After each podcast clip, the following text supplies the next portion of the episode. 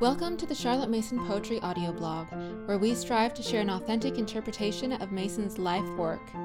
We thank you for joining us and hope you enjoy the program. Charlotte Mason and Worldview Formation by Becky Aniol.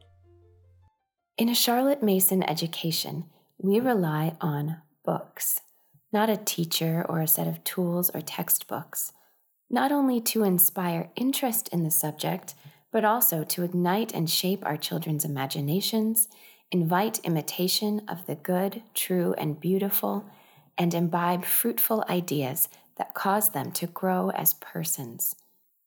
But have you ever wondered if a Charlotte Mason education is providing a Christian worldview? After all, most of the books in Charlotte Mason's programs and in most Charlotte Mason curricula aren't written by Christians and Charlotte Mason certainly didn't seem in favor of study guides that help students analyze the worldview of a book. Now, to some of you, Christian worldview screams study guides and textbooks and picking apart every word until we're left with just the facts. Others of you may think that you'll cover that whole Christian worldview thing in a couple of cultural philosophy books in high school maybe something by Francis Schaeffer or James Sire. But what if I told you that in the last 20 years, the whole concept surrounding what is a worldview has been completely redefined? In depth scholarly research reveals that forming a worldview has little to do with asking big philosophical questions or analysis of facts. Surprised? And what if I also told you that Charlotte Mason already had it right 120 years ago? Not surprised? So let's briefly answer the question what really is a worldview? And then we can see how Charlotte Mason, all along, provided the answer on how to help your children form a Christian worldview throughout their education before they face the adult world. I think most of us have this vague idea that a worldview is like glasses we put on when we want to answer life's big questions and culture's big problems. We look through Christian lenses and analyze a given situation or philosophy through our worldview. To most people, worldview means a thinking or analyzing tool. We speak of worldview thinking, worldview analysis, and the Christian mind. And honestly, that's how we've been taught to understand worldview. The homeschooling parents of today, children of the 70s, 80s, and 90s, grew up in a world in which that was the accepted definition of worldview. Scholars like Nancy Pearcey, James Sire, and Francis Schaeffer defined worldview in terms of mental analysis. In the first several editions of The Universe Next Door, a basic worldview catalog, a classic on the topic of worldview first published in 1976, James Sire defined worldview as a set of presuppositions. However, in recent years, this understanding has come under attack. Theologians and philosophers alike have argued that humans aren't brains on a stick. Our loves, not merely our thoughts, drive our actions. And of course, C.S. Lewis so famously said this very thing in his Abolition of Man the head rules the belly through the chest. Facts and syllogisms just won't cut it in a crisis because they don't reach our affections. In 2002, alongside these critiques, David Naugle wrote the most comprehensive study on worldview to date in his Worldview, the History of a Concept, which instigated a scholarly mentality shift regarding the definition of worldview.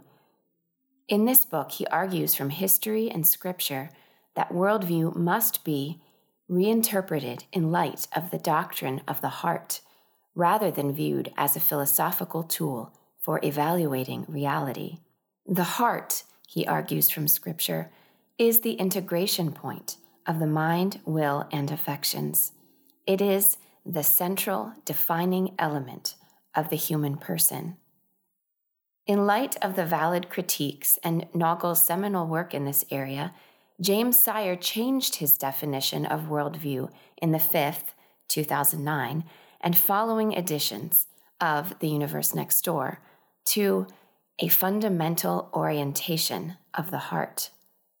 He furthermore says that he considers philosopher Charles Taylor's term social imaginaries an equivalent term for worldview. Okay, one last bit of the definition puzzle before we get back to Miss Mason. Charles Taylor defines social imaginaries as ways people imagine their social existence and says that a social imaginary is often not expressed in theoretical terms, but is carried in images, stories, and legends. He explains that social imaginaries are not merely intellectual, but are relational and normative, how people imagine their existence in relationship with others. A social imaginary, or worldview, relies on the imagination to find and maintain relationships. If the heart is the central part of a person, the seat of the mind, will, and affections in unity, the imagination is what connects the dots between the mind, will, and affections. The imagination is the mind's eye, or as some scholars have better said, it is the eyes of the heart. It creates a picture that engages more than just our minds. The imagination works through literary images and, by extension, stories to engage the whole heart, to make the vital connection between mind, will, and affections. Unlike plain facts, stories make us want to know. Stories, not facts and analysis, orient the heart to form a worldview.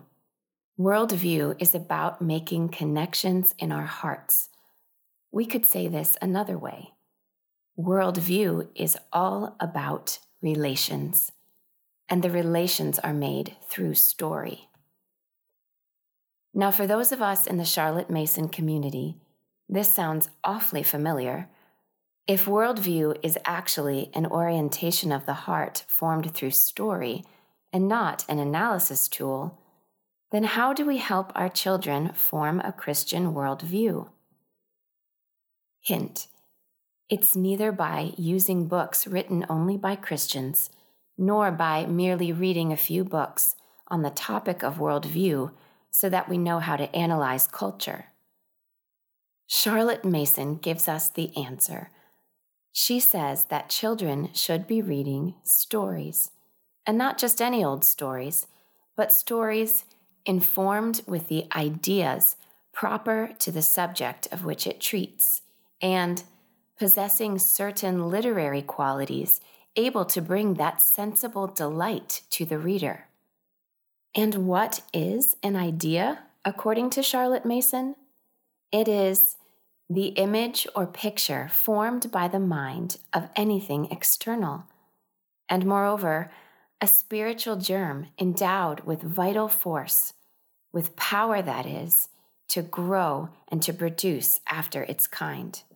It is a live thing of the mind. She further says that any teaching which does not leave the child possessed of a new mental image has, by so far, missed its mark. She desires that lessons leave a mental picture behind and leave the student's imagination warmed.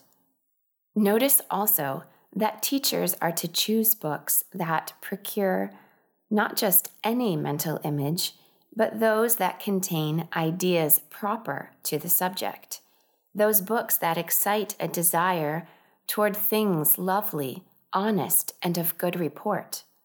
Books are to have the fit and beautiful expression of inspiring ideas and pictures of life.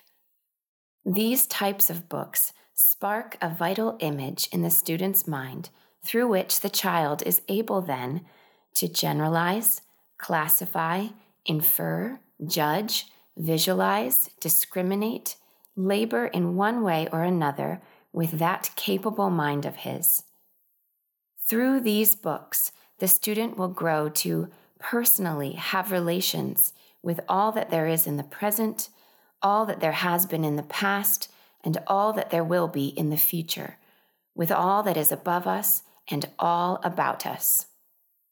In other words, the ideas that make up a child's education, those vital images in fit and beautiful books, give the child the power to have relationships with the world around, past, present, and future.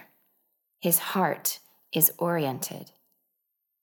The key to worldview formation, then, in Charlotte Mason's philosophy, lies in ideas, those proper mental images procured by lovely, quality stories, what we call living books.